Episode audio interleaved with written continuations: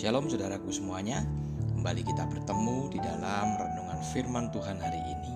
Kali ini saya berikan judul renungan ini Masa Penampian. Berasal dari satu kata kerja yaitu menampi. Saudara, menampi adalah sebuah proses yang biasa dilakukan untuk padi, beras, kedelai, dan lain sebagainya Proses ini adalah untuk menyaring, memisahkan, membersihkan supaya didapatkan hasil akhir yang baik. Kulit padi, kotoran, hama, dan material yang tidak diinginkan atau dibutuhkan bisa dipisahkan dan kemudian dibuang. Nah, zaman dulu hampir semua ibu-ibu rumah tangga boleh dibilang selalu melakukan hal ini jika akan membuat nasi Beras yang akan dimasak dimasukkan ke dalam sebuah wadah yang pipih dan bulat lebar yang disebut dengan tampah. Kemudian tampah itu akan digoyang-goyangkan dengan gerakan memutar dan kemudian beras itu dilempar ke atas sambil ditiup sehingga kulit beras, kotoran, hama-hama kecil akan diterbangkan dan dipisahkan dari beras yang dibutuhkan. Nah, cara ini sungguh membutuhkan keahlian yang perlu dilatih terus-menerus. Saudara, dalam kehidupan nyata, penampian itu juga terjadi secara alami. Istilah yang kita sering dengar di dalam kehidupan kita ada kata sortir atau pemilihan atau pemisahan. Disortir itu artinya dipilih, dipisahkan mana yang baik, mana yang kurang baik. Lebih modern lagi, kita mengenal istilah QC atau quality control. Nah, saudara, dalam dunia industri, bagian ini, bagian QC ini sangat-sangat penting dan harus mendapatkan perhatian yang spesial agar setiap produksi yang dihasilkan itu terjaga kualitasnya. Jika perusahaan itu mengabaikan proses QC ini, oh maka dapat dipastikan dia akan kalah bersaing. Nah, saudara, apa makna rohani dari proses penampian ini?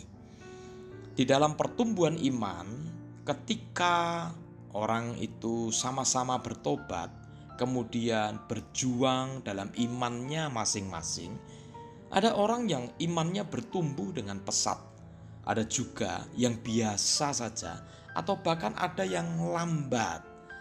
Ada orang yang merasakan kehausan yang begitu besar untuk lebih lagi mengenal Tuhan.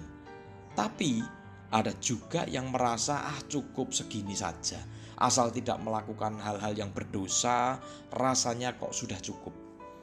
Ada lagi yang berkata ke gereja seminggu sekali itu sudah cukup dan lain sebagainya. Orang yang lambat pertumbuhannya bahkan mengatakan begini, aku mau datang ke gereja itu sudah sangat baik loh. Pelayanan walah gak usah. Kan sudah banyak yang melayani. Tidak usah terlalu ekstrim lah. Ada yang begitu banyak argumentasi yang yang mereka susun, yang mereka ajukan demi membenarkan sikapnya. Tapi kalau sudah bicara masalah berkat, Oh, Tuhan wajib memberkatiku. Dalam doa-doanya, dia selalu berkata, "Tuhan, berkati usahaku, berkati keluargaku, berkati ini, berkati itu." Tapi giliran dia harus membalas kasih Tuhan, ada begitu banyak argumentasi yang disiapkan, yang diajukan, dan bahkan ketika dia dinasehati, malah terjadi perdebatan. Bukankah hal seperti itu sering kali kita lihat, kita hadapi dalam komsel, di dalam pelayanan, di dalam kehidupan sehari-hari, dan lain sebagainya. Oke, Yesus sendiri memberikan beberapa perumpamaan tentang hal ini. Yang terkenal adalah tentang perumpamaan gandum dan lalang yang kalau saudara baca itu ada di Matius 13 ayat 24 sampai 30. Saudara perlu perhatikan. Yesus berkata di ayat yang awal itu dia berkata bahwa perumpamaan ini adalah gambaran tentang kerajaan surga. Yesus berusaha memberikan uh, suatu gambaran yang sederhana bagaimana kerajaan surga itu melihat sikap manusia. Tuhan berkata, ada gandum dan ada lalang yang kemudian dapat tanah yang sama dan kemudian tumbuh bersama-sama. Nah, saudara, tuan pemilik ladang itu berkata, "Biarkan saja gandum dan lalang itu tumbuh bersama-sama." Jangan dalam proses pertumbuhannya dibabat, dicabut, dipotong. Nanti gandumnya malah ikut kepotong. Biarkan saja sampai pada akhirnya akan ada satu proses namanya penampian, sortir. Kemudian lalang itu dengan mudah ditemukan. Kenapa? Karena lalang itu tidak berbuah tidak ada bulirnya, tidak ada isinya, hanya daun saja. Sementara gandum itu berbuah, menghasilkan buah, sesuatu yang bisa bermanfaat bagi orang lain. Dan lalang kemudian dikumpulkan, diikat, dibuang, dan dibakar. Artinya, saudara, biarkan saja orang yang mengaku percaya dan beriman itu tumbuh bersama-sama akan tiba saat penampian itu dan akan kelihatan siapa yang imannya dan hidupnya itu berisi. Orang yang menghasilkan buah dan yang tidak itu akan diuji oleh waktu. Gandum yang berbuah akan dikumpulkan juga dengan gandum yang lainnya untuk dimasukkan ke dalam lumbung Sementara lalang yang hanya tebar pesona dengan daunnya saja akan dikumpulkan, dibakar, dan dibuang. Saudara perlu perhatikan dalam kehidupan iman kita, sortir atau penampian itu akan membuktikan semuanya di akhir cerita. Dan kemudian ada juga perumpamaan tentang pondasi rumah. Ini juga sangat terkenal yang ada di Matius 7 ayat 24 sampai 27. Setiap rumah itu wajib ada pondasinya. Tetapi ternyata bukan masalah seberapa kuat pondasinya, seberapa besar pondasinya, tetapi perhatikan Saudara, di mana pondasi itu didirikan dasar dari pondasi itu didirikan itu apa? Itulah yang akan mempengaruhi kekuatannya. Pada saat badai datang, maka itulah saatnya proses penampian itu terjadi. Yang pondasinya salah memilih kualitas tanahnya, pasti roboh bangunannya. Sedangkan pondasi yang didirikan di atas batu akan tetap kuat. Artinya, ada yang dalam kehidupannya semua itu terlihat baik, terlihat gagah, terlihat megah, terlihat mewah. Tapi sebetulnya imannya keropos. Ada orang-orang yang begitu uh, terlihat hebat luar biasa, percayanya kepada Tuhan hanyalah untuk berkat saja bukan untuk pribadinya Tuhan. Kalau dagingnya dipuaskan, logikanya dapat atau masuk, maka dia percaya. Enteng sekali imannya, dangkal sekali. Sementara ada orang-orang tertentu yang tampilannya juga hebat loh. Ya gagah, ya mewah, ya megah. Tapi di balik semuanya itu, oh dia punya iman yang kokoh. Ini luar biasa. Percayanya kepada Tuhan sungguh-sungguh bukan silau karena ada berkat atau mujizat. Saudara, keduanya, kedua tipe orang itu, saat semua baik-baik saja, tidak terlihat bedanya. Tapi Tuhan katakan, saat dilanda badai di dalam kehidupannya, saat kesulitan yang begitu besar itu menyerang dirinya, barulah keduanya bisa dibedakan pada saat penampian berlangsung, kualitas dasar dari pondasi bangunan itu akan sangat menentukan dan membuktikannya apakah imannya tetap kuat kepada Yesus atau karena kesulitan-kesulitan itu dengan segera dia berpaling. dia hanyalah lalang yang kemudian dikumpulkan, diikat, dibakar, dan dibuang. Mudah putus asa, mudah menyerah, seperti sudah tidak punya Tuhan lagi. Saudara, kembali ke hal penampian tadi. Saya ajak kita belajar dari murid yang sangat dekat dengan Yesus, yang unik sekali, dia punya dua nama sekaligus, yaitu Simon atau juga disebut Petrus. Simon ini punya kepribadian yang unik. Dia sangat koleris, dia sangat mel gampang meledak-ledak, tapi sekaligus dia itu orang yang peragu dan tidak konsisten. Beberapa ahli teologi malah menyebutnya seperti buluh, gampang goyah. Tapi Tuhan Yesus di dalam Matius 16 ayat 18, kalau saudara baca di sana, Yesus memberi nama yang baru, memberi identitas yang baru. Ayatnya berkata demikian. Dan aku pun berkata kepadamu, engkau adalah Petrus dan di atas batu karang ini aku akan mendirikan jemaatku dan alam maut tidak akan menguasainya.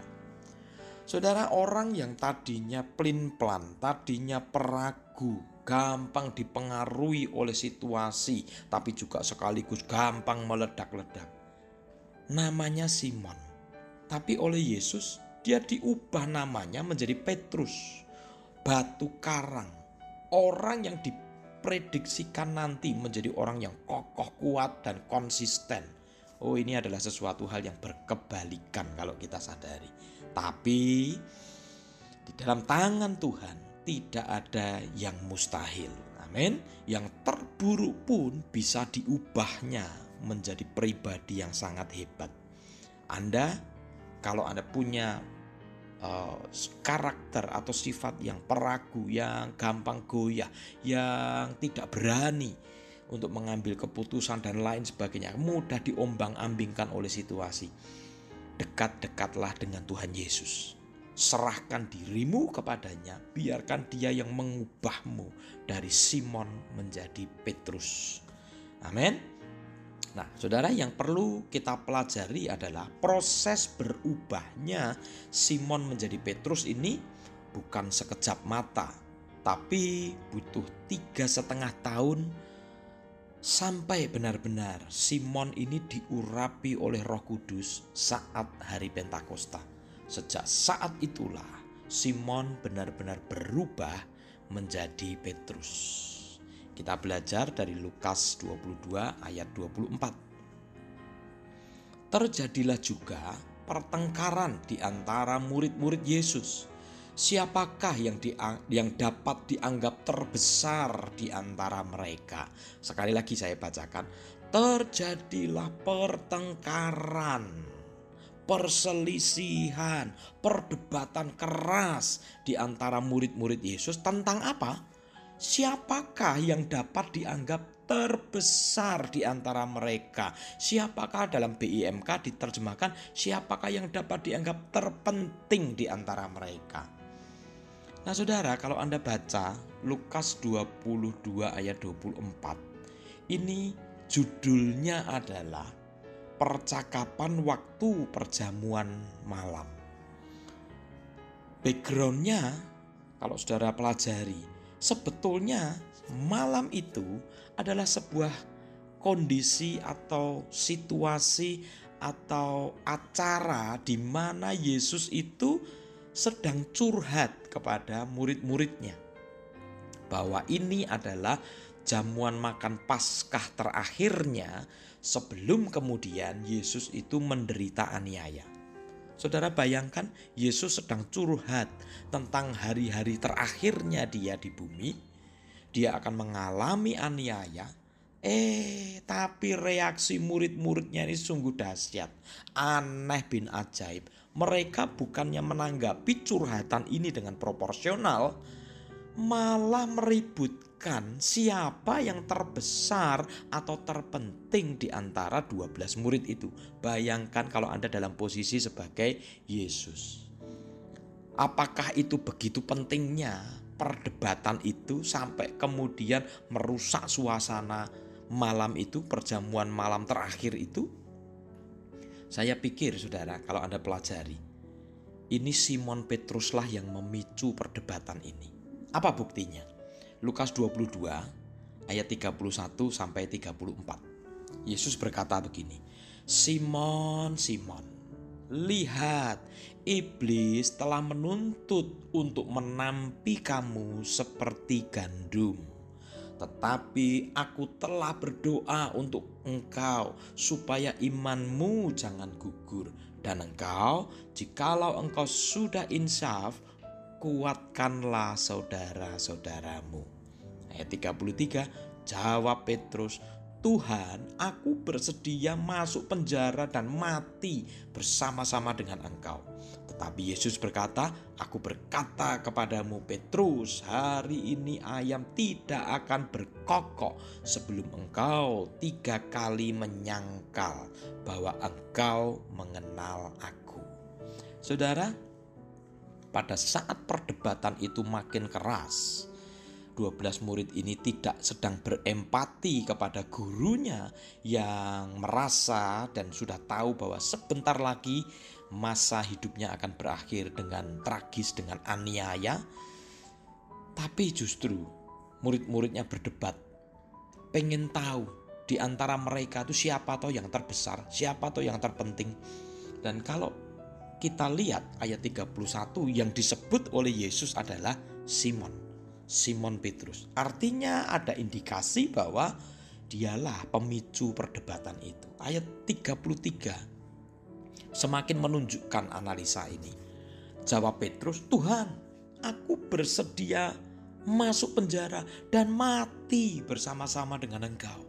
Oh, sombong sekali. Sombong sekali. Itulah Simon Petrus yang yang begitu gampang meledak-ledak seperti situasi yang sedang dia hadapi. Nah, saudara, kemungkinan saat itu dengan sifat kolerisnya, Simon Petrus itu merasa yang paling heroik di dalam mengikut Yesus, mengalahkan sebelas temannya yang lain. Tapi justru di saat itulah Yesus itu berkata kepadanya dengan memanggil nama lamanya nama yang dulu dia punya yaitu Simon. Lihat ayat 31, Simon, Simon. Lihat, iblis telah menuntut untuk menampi kamu seperti gandum. Nah, saudara, saya bertanya-tanya, kenapa ya Yesus ini kan sebelumnya sudah berkali-kali memanggil Simon itu dengan nama barunya, yaitu Petrus. Tapi kenapa saat itu tiba-tiba berubah dengan memanggil nama Simon. Saya bertanya-tanya tentang hal ini dan rupa-rupanya Yesus ini ingin mengingatkan Petrus yang sedang di dalam kesombongannya bahwa dia adalah masih Simon yang harus berproses menjadi Petrus. Dia belum menjadi batu karang. Dia masih Simon manusia lama yang gampang goyah, yang mengikuti dan tergantung situasi. Imannya masih cetek, belum powerful. Nah, Yesus di samping itu juga memberi info kepada Simon ini bahwa iblis itu sedang menuntut untuk menampi Simon. Yesus sedang memberi info kepada Simon Petrus bahwa ketahuilah iblis itu sedang menuntut kamu untuk menampi dirimu. Saudara, saya pikir iblis cukup sopan loh di dalam hal ini. Iblis tidak minta supaya Yesus itu mengganti Simon atau membuang Simon karena orang yang sudah begitu sombong dengan dirinya. Tapi iblis minta supaya Simon itu ditampi saja. Iblis telah menuntut untuk menampi kamu seperti gandum. Tahukah saudara bahwa saat beras itu ditampi, maka terjadilah proses bahwa beras itu akan diputar di dalam tampah, diputar-putar terus-menerus sehingga saling berbenturan, saling bergesekan dan saat beras itu kemudian dilempar ke atas, hanya bulir yang berat saja yang akan jatuh turun. Sedangkan yang ringan atau yang kulit-kulit itu, kotoran-kotoran itu akan diterbangkan angin dan terhilang.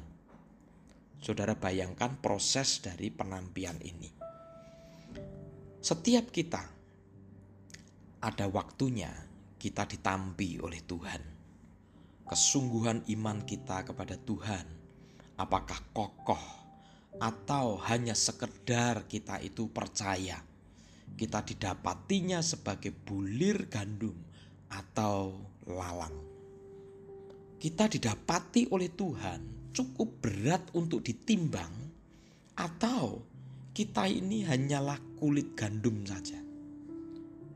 Apakah kita ini sungguh-sungguh mengasihi Tuhan, berakar dan bertumbuh di dalam firman-Nya? Atau kita ini hanyalah orang Kristen KTP saja, yang hanya bangga dengan status saja? Apakah kita sungguh-sungguh mau berkorban untuk Tuhan?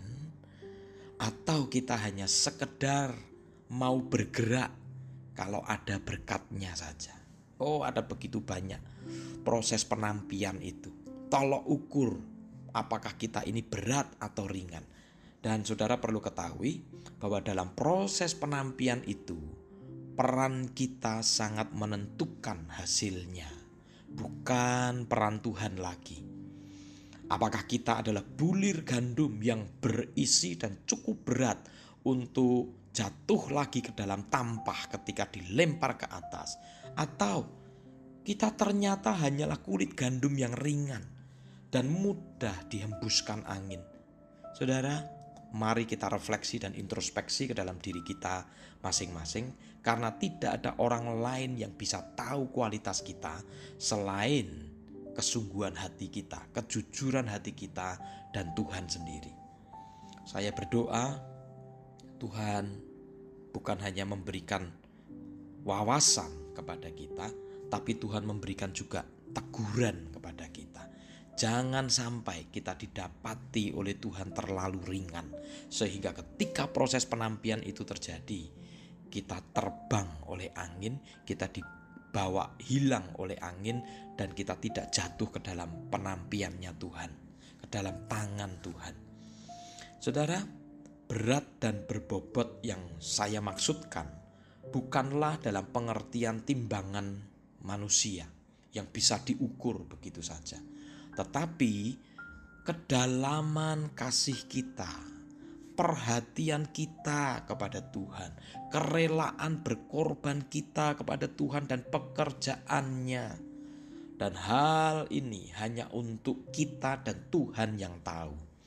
Ada yang sepertinya sibuk melayani Tuhan, tapi itu karena seperti ingin menyibukkan diri saja, mengisi waktu saja daripada nganggur tanpa sebuah rasa kasih yang tulus kepada Tuhan.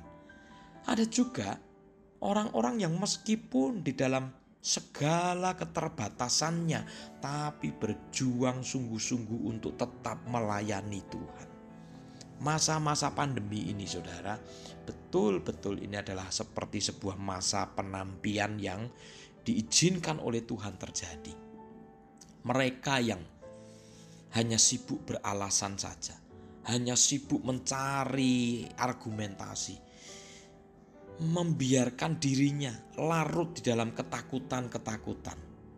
Jangan-jangan engkau didapati oleh Tuhan terlalu ringan imanmu tapi saudara saya berdoa renungan singkat firman ini menyadarkan kita bahwa Tuhan ingin setiap kita harus berubah dan setia di dalam proses perubahan itu dari Simon menjadi Petrus.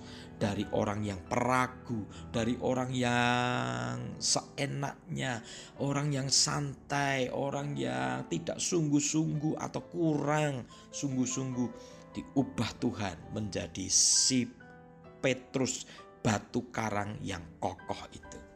Saya berdoa renungan ini menyadarkan kita dan saya juga bersyukur bahwa jika ada di antara kita yang mendengarkan itu merasa dapat teguran dari Tuhan, seperti saya juga ketika saya mempersiapkan hal ini, saya mempersiapkan firman ini, ada teguran juga di dalam hati saya, jangan sampai setelah saya capek-capek melayani Tuhan, setelah saya ini uh, berjuang sedemikian rupa, ternyata Tuhan mendapati diri saya ringan. Kita sama-sama berdoa, kita sama-sama berjuang Kasih Tuhan lebih lagi dan lebih lagi.